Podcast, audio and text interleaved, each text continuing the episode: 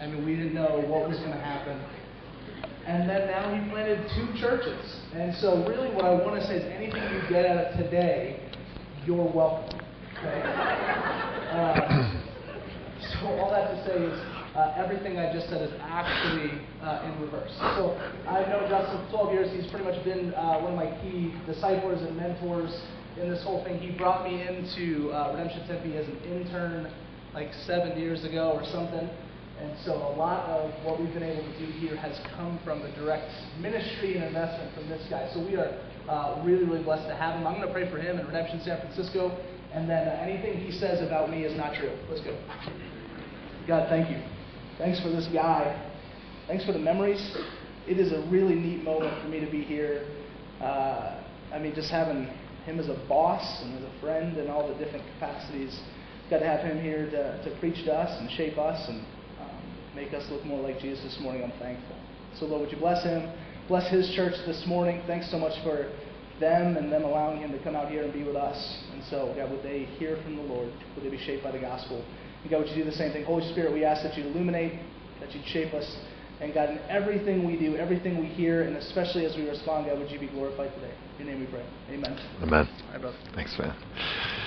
Thank you, thank you. It really is cool to be here. Um, I met Vince. gosh, I told Vince that uh, anything he says, I'm quick on my feet and I can return it to him uh, tenfold. So uh, he he was too gracious, and I'm kind of tongue tied now. I wasn't expecting him to be nice.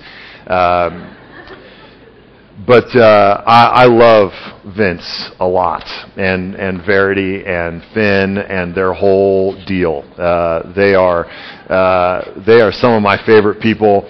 Uh, Vince introduced me to my wife. Uh, he interned for me in San Diego, interned for me in Phoenix, has done every job you could imagine, uh, has done many of them well, and uh, and is one of my one of my favorite people to be around. So it, it really uh, it I'm as as patronizing as this can sound. I hope it doesn't, but I'm so proud of him. Uh, Vince, I'm proud of you. Uh, I don't have to talk about you in the third person. You're right here. Uh, this feels like like seeing my grandchildren or something. Like this is. Uh, I just uh, yesterday was my birthday. I turned 36. I'm too I'm too young to have grandchildren. Uh, no, there's nothing interesting about 36. Thank you for the claps. Actually, that amount of clapping is probably the appropriate amount of clapping for 36. Oh, 30, uh, okay, you know.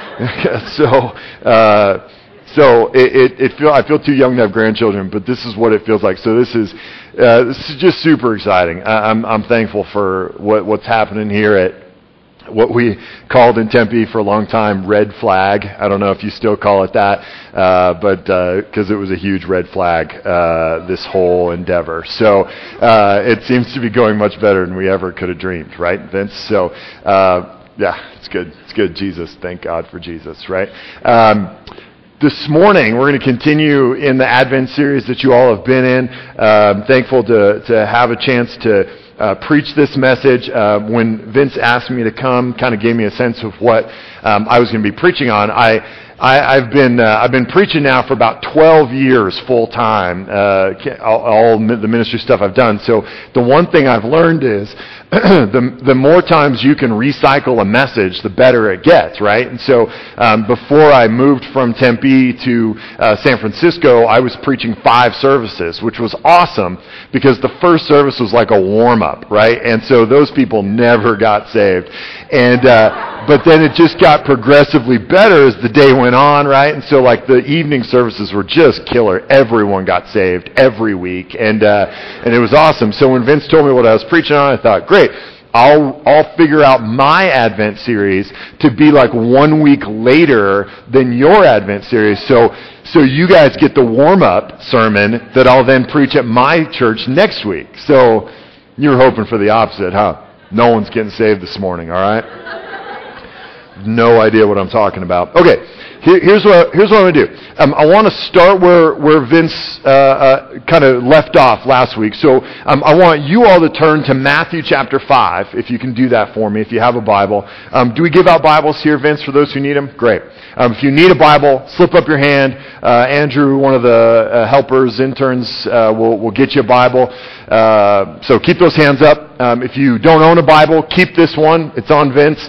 Uh, if you do own a Bible and you just forgot yours today, uh, go ahead and give it back and, and bring your Bible to church. Okay, it's church, right?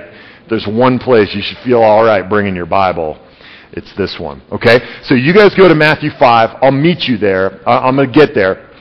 Um, one of the key passages that Vince used uh, last week to talk about the kingdom, to introduce this idea of the kingdom, is Mark chapter 1, verses 14 and 15. It's one of my favorite passages um, in the scripture, actually. And so if you weren't here last week, don't worry. Um, I'll sum up uh, uh, Vince's sermon for you very quickly. Uh, verse 14 says, Now after John was arrested, Jesus came into Galilee proclaiming the gospel of God and saying, this was the first thing out of Jesus' mouth uh, in his new ministry. He says, The time is fulfilled, the kingdom of God is at hand, repent and believe in the gospel. So the time is fulfilled is a hint at the fact that the entire Old Testament and really all of human history is, is climaxing at this moment of Jesus coming on the scene. So he goes, all the prophets, all the time, all the experiences, all the story, all the Exodus, all of it is being fulfilled now. The, the, the stopwatch is at zero and I'm here. Okay, so the time is fulfilled.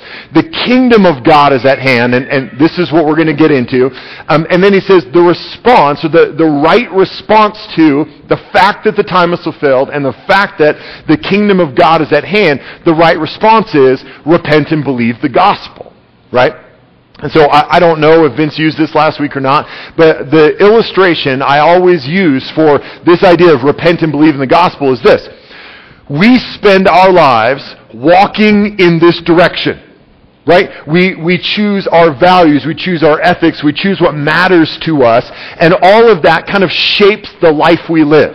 Right? So Jesus comes and goes, You've been walking this way uh, pursuing these ends. These are the things that are valuable. These are the things that matter. These are the things I'm going to give my life and time to.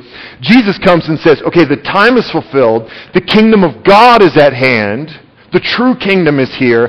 Now, repent, which is your life has been going this way. Repent is this.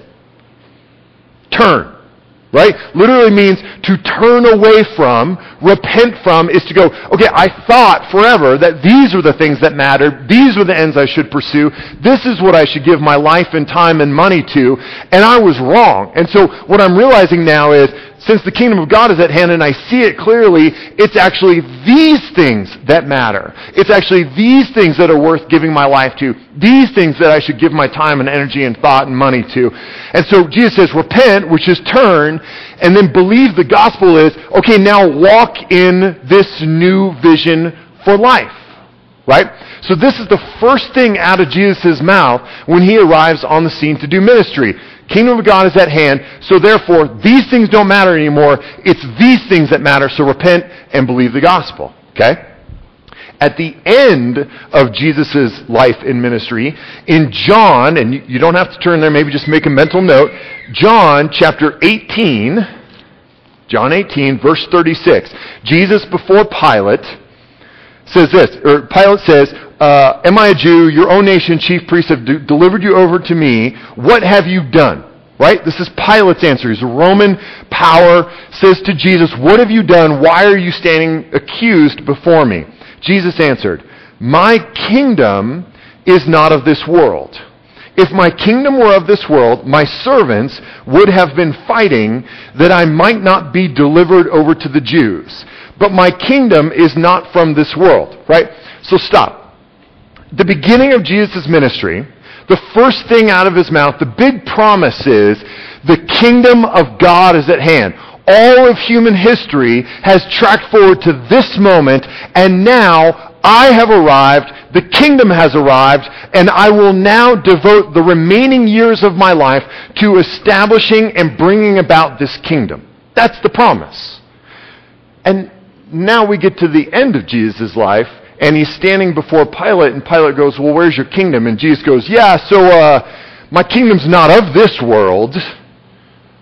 My, my kingdom's of a different world. If my kingdom were of this world, my, I mean, I would have, we'd be fighting right now. My servants would be fighting for me. And it's a little bit of a head scratcher moment where you look and you go, is Jesus, did Jesus get to the end of his ministry and And, and now that, now that the people are questioning him about his big kingdom, He's going, yeah, well, my kingdom, I, yeah, I mean, I got a kingdom, but it's just not of this world, right? It's like I, I had a buddy in high school who had a girlfriend from out of town, right?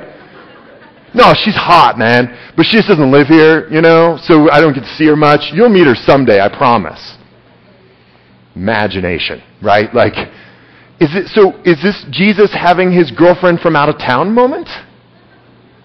Does Jesus have a, have a fake girlfriend that he tells us in Mark chapter 1? Dude, I met this girl. She's super hot. You'll meet her. Man, she's awesome. She's all about me. She's like French and stuff.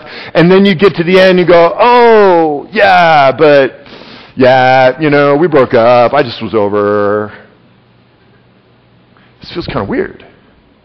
We, we see Jesus do ministry for three years and never really deliver on his promise or at least what we, what we were hoping we would see when we heard and read Mark 1 14 and 15.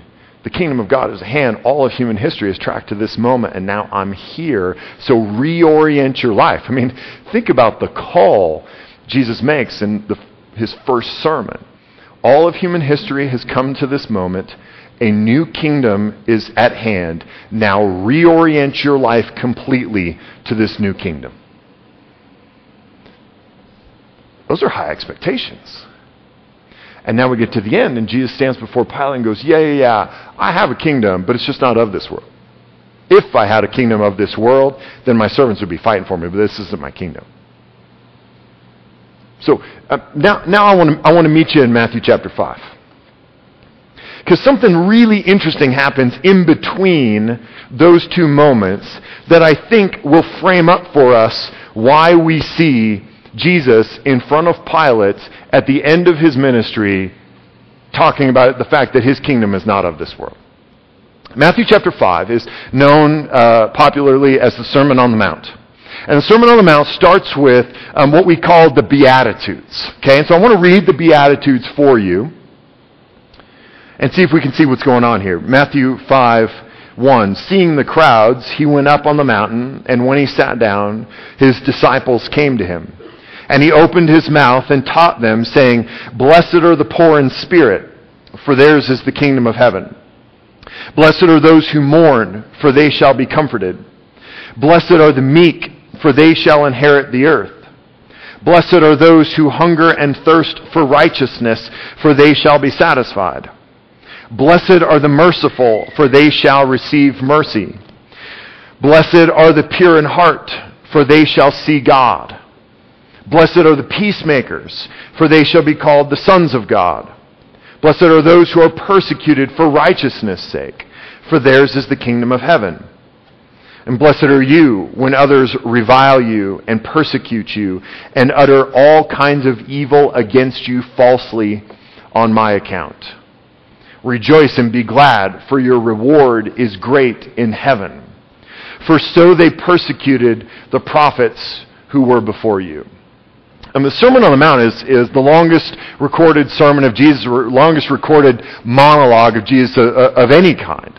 And it's really interesting because we, we often um, break it up and kind of digest the Sermon on the Mount in little pieces. And so we take the part uh, about retaliation, we take the part about lust, or we learn about the part about divorce, or we learn about the part about just all the various different pieces.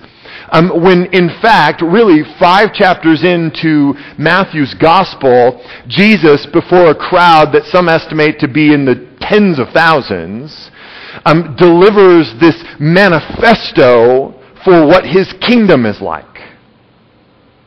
Now, I, I think if, if we haven't been um, in kind of churchified or indoctrinated with the church and we can just kind of get fresh eyes on the Beatitudes, we would read through this and read Jesus say, Blessed are the poor in spirit, blessed are those who mourn, blessed are the meek, blessed are the merciful, blessed are the pure in heart, blessed are peacemakers, for they shall be called sons of God. We might look at this, um, this manifesto, especially the Beatitudes, and our initial response, if we're honest and we haven't been kind of churchified, um, would be what my son would say say, uh-uh. No, it's not. Like if we just took the Beatitudes at face value and went, blessed are the poor in spirit, when? Blessed are the meek? In what world? Blessed are the peacemakers? No. Peacemakers are those who lose wars. So th- there's, a, there's an aspect to Jesus' manifesto here for his kingdom that just doesn't quite square with our experience. And, and here's why. See, we live in a world where there are many competing kingdoms. In fact, um, I, I don't know how many of you have read or are watching the Game of Thrones series thing. Yeah, um, this is why I think Game of Thrones is popular. Um, besides the good writing, um, the great story, the perfect acting, and for some the nudity, um, the, the, the success of Game of Thrones is that it rings true to our experience of the world. Right? Like in the first two seasons, I don't want to ruin anything for you, but I'm going to ruin something for you. The, um, in the first two seasons, um, the, the king dies, right? This, this, the main kind of king guy dies. And um, as a result, there are four or five other guys competing um, for the throne. And they're all kind of gathering their armies and making alliances and trying to all end up on the Iron Throne. So there's all these battles and all these political movements and all these things all trying to rule over this land. And so um, when Jesus comes on the scene and says, the time is fulfilled, the kingdom of God is at hand, repent and believe the gospel, Jesus is essentially throwing his hat in the ring to be the king. He's saying, okay, I, I know that um, there have been a bunch of different competing kingdoms, some political, actual kingdoms, some ideological kingdoms, but there are a bunch of different ways and a, bunch of different people and a bunch of different ideas and a bunch of different things that are competing for the throne in your life. And Jesus shows up on the scene and says, the kingdom is here, and he goes so far as to say, the kingdom of God is here. And so we have the opportunity to look at the Sermon on the Mount kind of backwards through the lens of the cross. So when you come to Redemption Church, you hear about the gospel, you hear about the cross, you hear about the end of the story of Jesus' ministry. And so we, we have to look back on the Sermon on the Mount through the lens of what Jesus did on the cross. But when Jesus showed up and just kind of planted his flag and said, there's a new king in town, there's a new person vying for the throne, for, for domination on the world, on the world scene, for, for the right to be king over you and king over all, none of the people he's talking to knew anything about the cross. And so all they're hearing is another person who's trying to establish a claim to the throne. And so, what's really interesting about the Beatitudes and the Sermon on the Mount is, um, at, almost at a, at a political level, this is, this is like a stump speech like this, this is Jesus out on the campaign trail, right? He's like on a train, hops off the train. He's got his banners and flags, and he's going, listen, this is what I'll do if I get elected. This is what my kingdom would be like. You, you got all these other kind of kingdoms that are vying for power, vying for your attention. This is what my kingdom would be like. And it, it's almost as if he's trying to win the hearts of the people um, by talking about the issues, right? If this were a political situation. He's trying to describe for them a world that they might look at, because they don't really know Jesus. We're five chapters in. He's done very few miracles. He's got very little reputation. He certainly hasn't gone to the cross, and he absolutely hasn't been resurrected from the dead, which are like the tricks he's, he's waiting to unveil. Before any of that comes out, before they know that this is a man who claims to be the Son of God, he goes, Let me describe for you my kingdom. Let me describe for you, if, if you listen to what I say my, in my first sermon, kingdom of God, repent and believe, this is what awaits you. And, and I would argue it's a, it's a pretty winsome vision. Because he goes from the Beatitudes to talking about anger and talking about lust and talking about oaths and retaliation and loving your enemies and giving to the needy and a, a, connection that we could have to God through prayer, that, that there's more to this world than just what we see today, that we can actually lay up treasures for ourselves in heaven. And the, uh, uh, essentially Jesus is going, this, the world that you see around you, these competing kingdoms, that's, it's not your only option. And I think as important a message as that was for those people to hear then, it's just as important for us to hear now. So I, I, started thinking, what, what are some of those competing kingdoms? What are some of those kingdoms that, that are vying for the throne in your life individually, but also vying for the throne of our culture and our world? And, and of course, there's many, right? But I think there's, there's a few that will ring true somewhat universally. One is money, right? There's a kingdom that, that, that's currency is, is stuff and the power and influence that comes with stuff. And the values of that kingdom are to get more and more and more and more. Right? And we, we orient, I mean, uh, uh, most of you, I mean, you're in Flagstaff. How many, in fact, raise your hand if you're a college student, even a grad student? Right. So you're poor.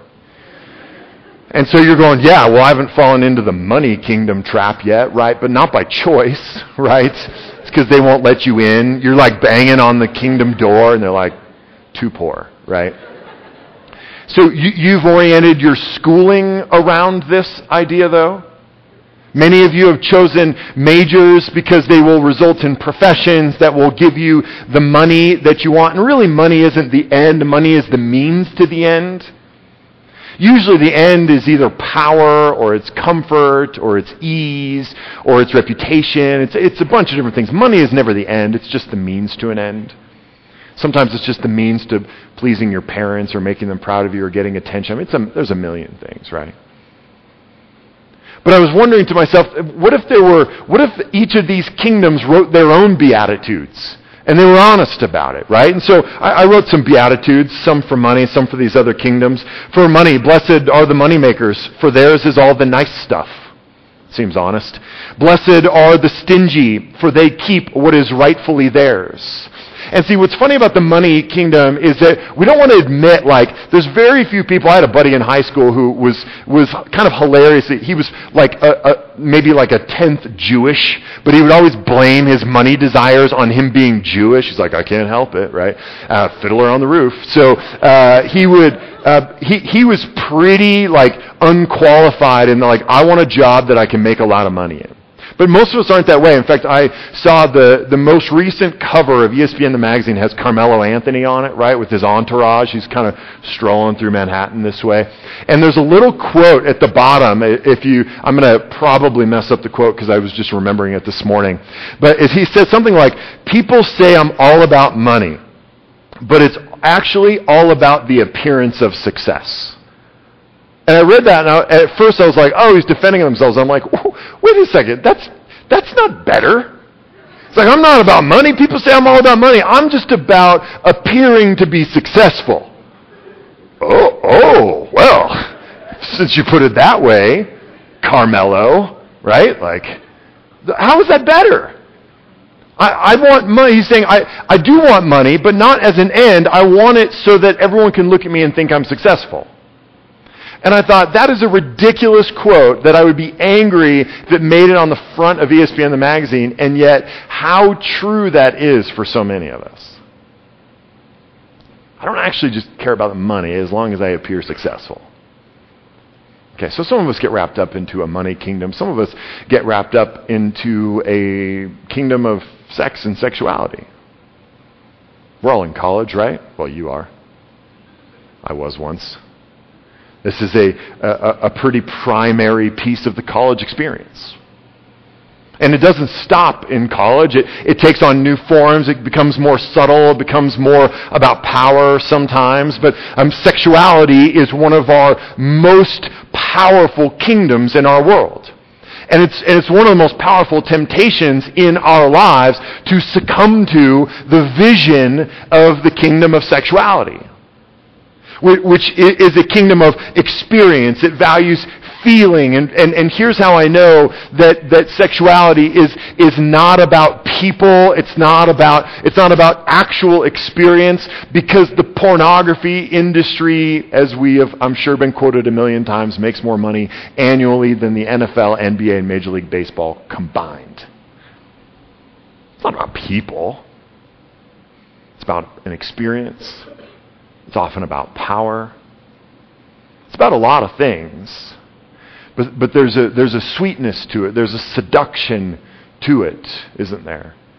That promises so much. There's this strange, strange thing in the kingdom of sexuality that there is a, there are two messages about sexuality in this kingdom, and they are uh, hypocritically uh, paradoxical. Right? How's that for a mouthful? Right? So you've got on the one hand, the kingdom of sexuality is saying, "Hey, sex is no big deal. It's just fun." It's not a big deal. Like, stop making such a big deal about it. But on the other hand, it's a huge deal and you need to have as much of it as possible. It's really the most important thing. If, if you haven't had a lot of sex, if you're not getting a lot of sexual experience, then you're really missing out on this thing that's not that big a deal. I mean, it's just like people, it's bodies, it's physical. It's just fun. I mean, we're consenting adults doing the most important thing in the world. Okay, and so I'm going to build my advertising because I know that it is so central to the human experience to have this activity, to do this activity that's just not that big a deal, and let's have fun. Competing, hypocritical, paradoxical, and yet they are being sold to us as equals. So blessed is he who sleeps around, for he will have great stories to tell. Blessed is she who gives herself away easily, for she will have the attention of men. Blessed are you who have many notches on your bed, for you will be revered. That's the honesty of that kingdom. It's about power, it's dehumanizing, but it's so seductive. But I think the kingdom that, that might be the most powerful one in our world that we face on a daily basis, and, and here's why I think it's so powerful because it's the most invisible, the easiest to laugh off, the easiest to poke fun at and continue to do. But it's the kingdom of me. It's my kingdom. And, and this kingdom, the, it traffics in the values of this kingdom are exposure, attention, the currency of the kingdom of me are Facebook friends, Instagram likes, and comments. And it is absolutely pervasive, isn't it?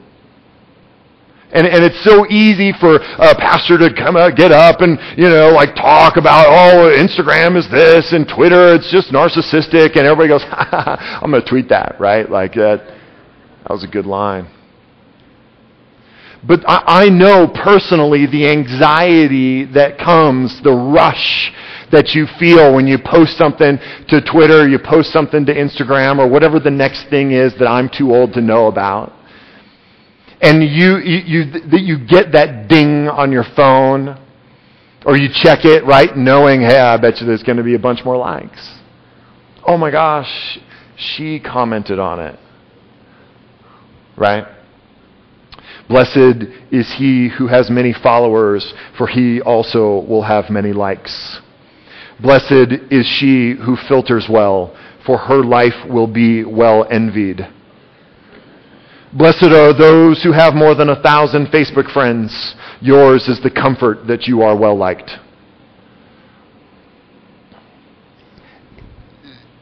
for me, social media is, and I, I have a long-standing, totally hypocritical love-hate relationship with social media. I've quit it several times. I have, I have traded in my smartphone for dumb phones many times and gone back and gone back and gone back. And the love hate relationship I have with it is that I understand, I understand the argument. It can be this tool for connectivity and for resources and platform and all this. And yet I know my heart longs for those likes longs to, to be able to have a moment like I did the other day to just casually mention that I have, um, you know, 1,200 Twitter followers, 700 Instagram followers. but I, I mean, I don't follow that many people, right? Like, I don't even follow anybody on Instagram. I follow like 17 people on Twitter. I mean, it's not a big deal. But I know, like, I know what that feeds for me, and I know what that feeds for my heart. I, I know that, that longing. I know that disappointment where I post something and I think, oh, this is going to be hilarious. And then I get nothing. And I cry. the kingdom of me is, is, is the most difficult kingdom to, to break out of. It's the most king, it's the most difficult kingdom to even, to even see, right? It's, it's the water that's all around us. It's what we swim in. It's what we know. It's so hard to detach ourselves and to be able to see it really for what it is. Until we read something like the Sermon on the Mount. And see that the Sermon on the Mount is a coordinated attack on the values of these kingdoms that Jesus, 2,000 plus years ago, knows that these words, this vision for a new kingdom, will be a shot across the bow for every other kingdom. That these values will undermine all of these kingdoms. That Jesus, when he says, lay up treasure for yourself in heaven and not on this earth, because on earth the treasure you have, moth and rust will destroy, but in heaven moth and rust cannot destroy the treasure that you have. In other words, I mean, if you build up and all of your treasure is here, it'll burn up. It'll go away. It's fleeting. But there's something more and greater that's everlasting. And he knows that that will undercut the kingdom of money in uh, 33 AD as much as it will in 2014 when he says, You have heard that it was said, You shall not commit adultery, but I say to you that everyone who looks at a woman with lustful intent has already committed adultery with her in his heart. That that cut to the heart of 30 year old men, 20 year old men in 33 AD in togas and sandals as much as it does guys today in flannel and sandals. The moment changes, the kingdoms rarely do. And so we read the Sermon on the Mount as this coordinated attack on these alternate kingdoms, talking about what matters and what doesn't matter, that undercuts the values and the currency and the importance of these other kingdoms. And it all culminates where I want you to go in chapter 6, verse 25 of Matthew. Jesus starts by saying, therefore, and my youth pastor once taught me that anytime you see a therefore, it's there for a reason, right? Brilliant. But therefore is always a culminating word. It's always, okay, in light of everything that I just said, therefore, this. So here's Jesus' therefore after um, uh, this Sermon on the Mount. It says, Therefore I tell you, do not be anxious about your life, what you will eat, what you will drink, nor about your body, what you will put on. Is not life more than food and the body more than clothing? Look at the birds of the air. They neither sow nor reap nor gather into barns, and yet your heavenly Father feeds them. Are you not of more value than they? And which of you, by being anxious, can add a single hour to his span of life? And why are you anxious about clothing? Consider the lilies of the field, how they grow. They neither toil nor spin. Yet I tell you, even Solomon in all his glory was not arrayed like one of these. But if God so clothes the grass of the field, which today is alive and tomorrow is thrown into oven, will he not much more clothe you, O you of little faith?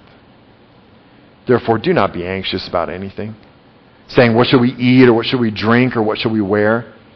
For the Gentiles seek after these things, and your heavenly Father knows that you need them all. Uh, before we get into why that matters for us, can we just take a moment in this Advent season? You know, in, in a few minutes, uh, Pastor Vince is going to come back up and, and he's going to talk about an Advent offering and a way that you can give out of your abundance to help people in need. So let's just acknowledge for this moment that when Jesus preaches, Matthew 6, 25 through 34, the primary concerns of his audience were what? Food, drink, clothing. And not like style, but like whether they'd have them. I'm not going to have anybody raise their hand, but I, I, would be really curious when the last time we worried about whether or not we were going to have food, drink, or clothing. We worry all the time about whether our food and drink is organic and locally sourced, and we have the luxury to be able to do that. And we worry all the time about what our clothes look like and whether they're up to date and the fashion's okay. Is this going to be good for church? Is it, you know, too conservative? Is it, you know, where, where am I at on this? But let's at least acknowledge and thank God that those are the questions that we have, and the conviction that something like this brings is at that level and not at this level. Jesus is saying to these people, stop worrying about whether you're going to have food or not. God's going to take care of you. Stop worrying about whether or not you're going to have clothes on your back. Do you think God doesn't know you need those things? And so for us, I mean, we, it, it would be easy to go, well, yeah, I'm not worried about those things, so I'm good. No. We're not worried about those things, which means we've got to work a little harder to see what Jesus is saying to us here. The, the heart, what, what lies at the heart, the, the feeling here that Jesus is trying to get at really is, is separate from the, the actual application. So um, what they were feeling is fear. Right? I mean, that, that's at the heart of Jesus saying, do not worry, do not be anxious. Right? Well, what is worry and anxiety? At, at its root, it's fear. So Jesus is saying, don't be afraid. And their application was because they didn't have food and they didn't have drink and they didn't have clothes. So that's not us. But the, the fundamental fear and anxiety and worry is absolutely us.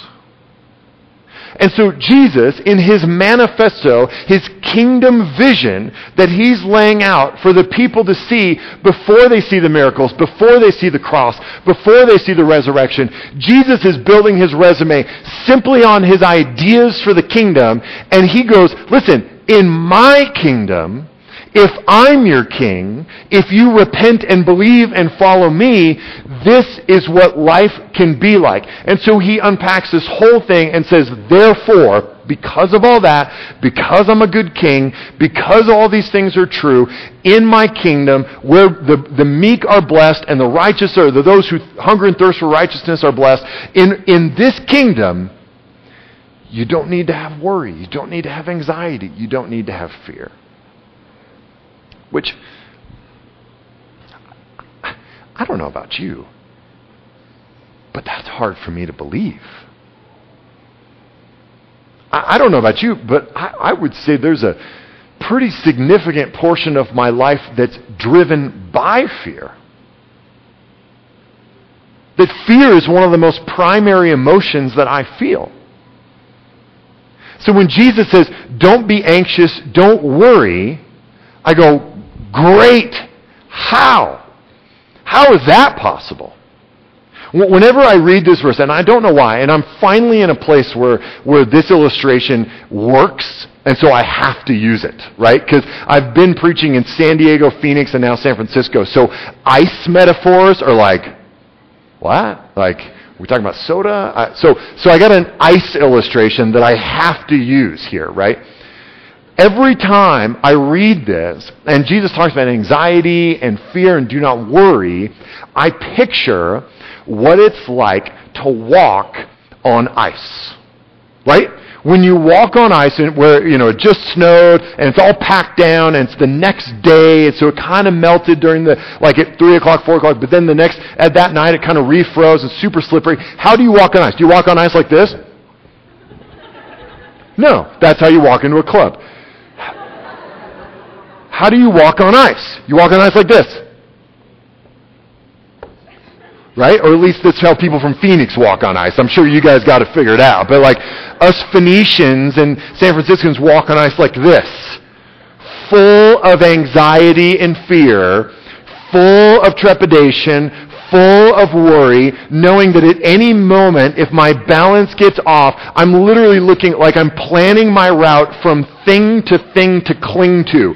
Door, human, baby, dog, whatever it is that will keep me from falling down.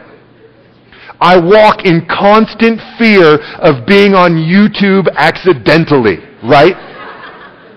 And so this is, this is what I picture. Like, do not be anxious. Jesus is saying, do not be anxious about anything except that we live in a world that is an ice patch. That is constantly trying to knock us down, knock us off balance, throw us for a loop, and, and as we walk through that ice patch, these competing kingdoms are constantly offering a hand to us to go, hey, I, I, know life's crazy, so reach out to me. I'm money. I know life's crazy, so find, you're feeling powerless, so find your power in sex. I, I know that you're feeling unsure about who you are and your place in this world, so here's Instagram, and my number of likes can make me feel stable on this ice patch. But Jesus goes, listen, I know the world's jacked. I know it's broken. I, I'm there. I'm in it with you. But you can walk confidently through the ice patch. Do not worry. Do not be anxious. Don't feel like you've got to reach out this whole time for other things to keep you up, to keep you off YouTube. How in the world can Jesus do that? Because in my mind, there is no sweeter promise that I've ever heard. Than to be able to go through life without worrying? I got three kids, and I got one on the way. And um, I don't know why. I mean, I know like how it happened. I'm, I get the science. But um, and I love children, man. I love children. I love being a dad. Absolutely adore most of my children some of the time. And I, I, I get it. Like I'm pro kid. So don't take this as an excuse to never grow up, okay? Buddy, Steve, stop, okay? So here's the thing. Like there is a, there is a there's one aspect to having kids that just is the worst. And it's fear. Because here's what happened. You're walking along an ice patch and someone hands you a baby. And you're going, oh crap. So you get married and it's like kind of sweet because now it's like, okay, well, we're in this together. So if we fall, it's like, ha, kiss, right? So, but now, now you've got a baby in your arms and then you got another baby on your arm, and then you got one on your head, and you're just trying to make it through without dropping a baby, falling on a baby, or letting, and then they want to walk, and then you're worried about, th- I mean, it's, it's horrible. And so when Jesus comes to me and says, You can have a life free from anxiety and worry, I go, Sign me up. You mean I don't have to make my decisions based on what I'm less fearful of? You mean I, don't have to have that constant knot in my stomach about what's going to happen to my kids? Am I going to have enough money to send them to college? Who are they going to be? Why does my son keep licking people? Why, why does this, why, you know, like, am I ever, is it ever going to be okay? I mean, uh, forget the cross, forget the resurrection. I'll just take this. So I, I, I, read, I read this promise, I read this therefore, and I go, man, sign me up for a life without fear, a life without anxiety, a life without worry. But there is something that nags in the back of my head to go, come on. Like I'm 36 years old. I'm not old yet, but I'm old enough to know that a promise like this is pretty hard to deliver on. Because here's what else has happened. As I've walked through the ice patch of life and other things, other kingdom, other people have reached out to say, hold on to me and it'll be okay, I've reached out and I've held on. And when I started to fall, they didn't hold me up. And so, as many followers and likes and, and attention, as many sexual experiences, as much money and power, all, none of it in the end delivered on its promise. And so I, I'm jaded. I'm cynical. So I hear a promise like this and I go, How in the world are you going to deliver on that promise, Jesus? I'd love to see that kingdom, but I don't know that I buy it. Jesus says, For the Gentiles seek after all these things, and your heavenly Father knows that you need them all. But seek first the kingdom of God and his righteousness, and all these things will be added to you.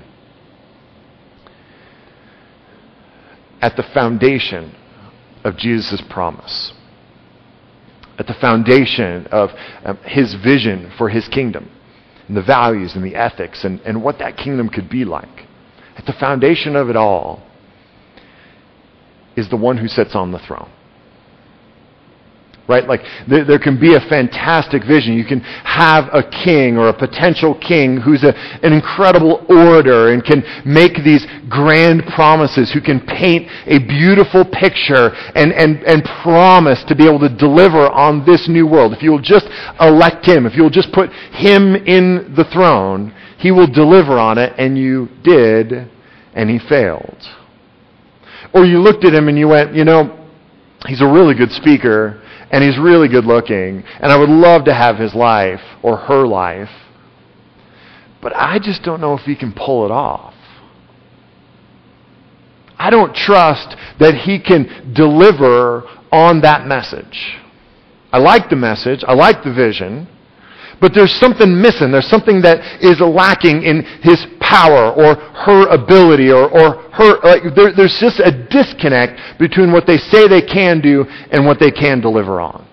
Would I, would I really believe they can deliver on?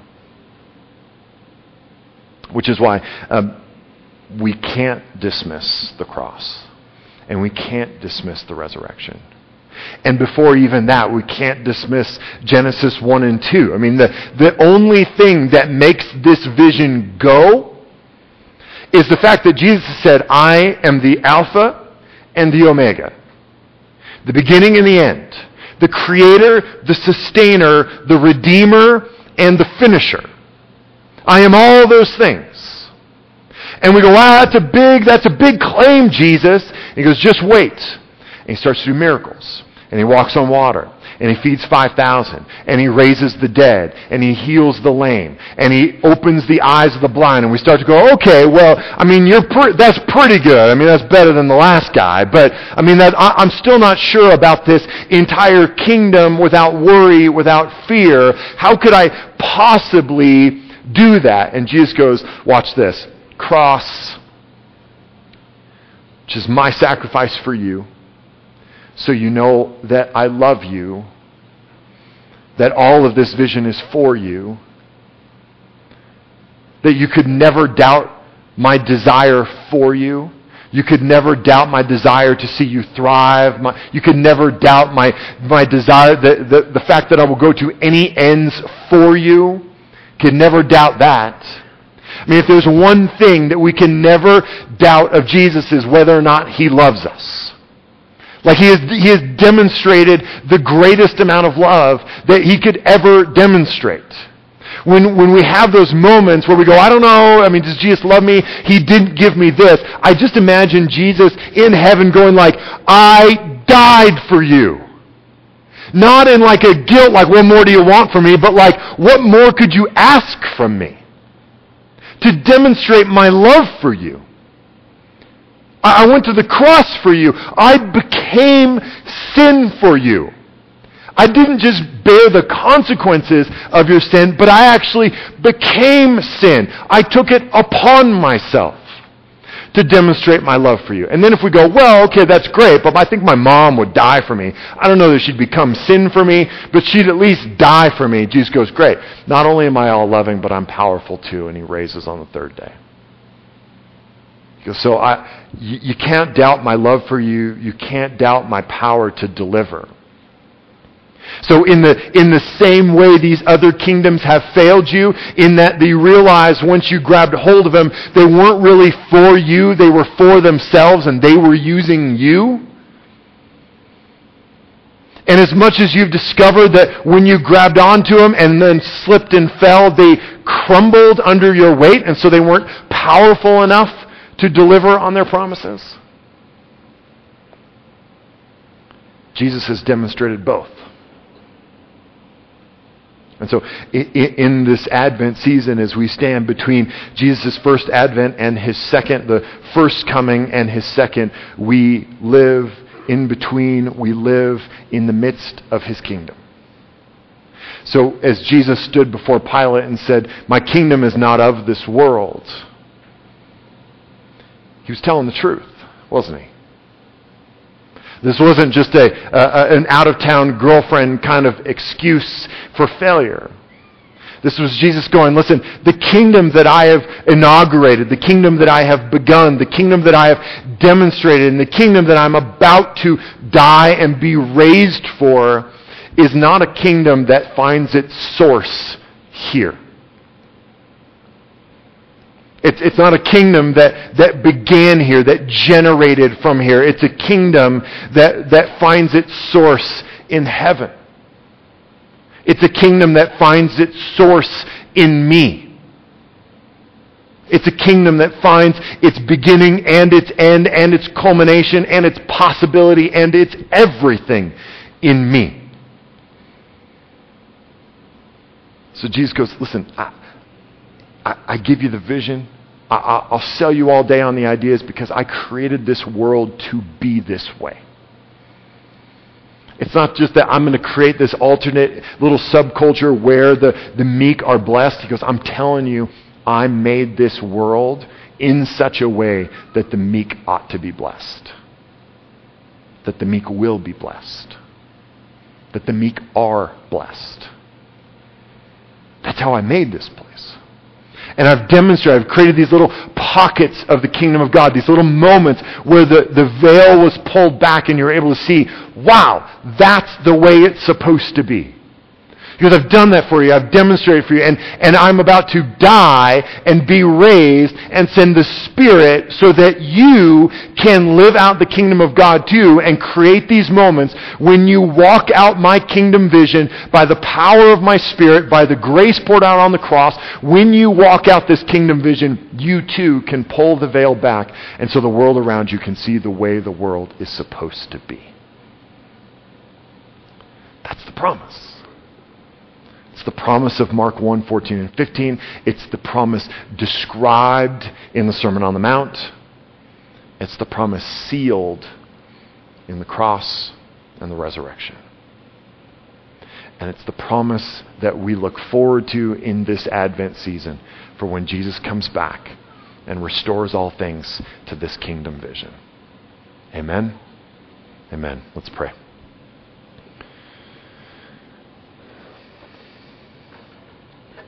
Jesus, thank you that you are the beginning, the middle, and the end. You are the source of our life. You are the one that opens our eyes to see what that life can be. To help us see the possibilities that we live blinded from. And Lord, that you don't just open our eyes to see what we're missing and then walk away and not enable us to actually experience it. It's not just a tease. It's not just a goal to attain that if we were really good, if we were really righteous, if we really had our lives figured out, then we would actually be able to live this life. You're not pointing us to something alone, but you are walking us there. That you have opened the door for us to enter the gates into your kingdom today and every day. So, Lord, I, I, know that there are people here who have never seen your kingdom, have never walked in your kingdom, are deeply skeptical that such a kingdom could exist. And yet, and yet in their heart there is a desire, a passion, a longing for such a kingdom. You've put that longing in all of us. So, Lord, I, I pray this morning that you would reveal yourself so powerfully to all of us because for, for, for many of us, we have tasted the kingdom. We have walked through its doors, and yet on a daily basis, willingly walk back out of your kingdom in the way that we live and move, the experience that we have. We are forever yours, and yet the, the lives that we live show loyalty to other kingdoms. So, Lord, help us to taste the sweetness of your kingdom in such a way that we never, ever want to leave. We see the other kingdoms for what they really are. And we walk faithfully with you by your power and grace. In Jesus' name we pray. Amen. Um, now, always, as always, we'll move into a time of response.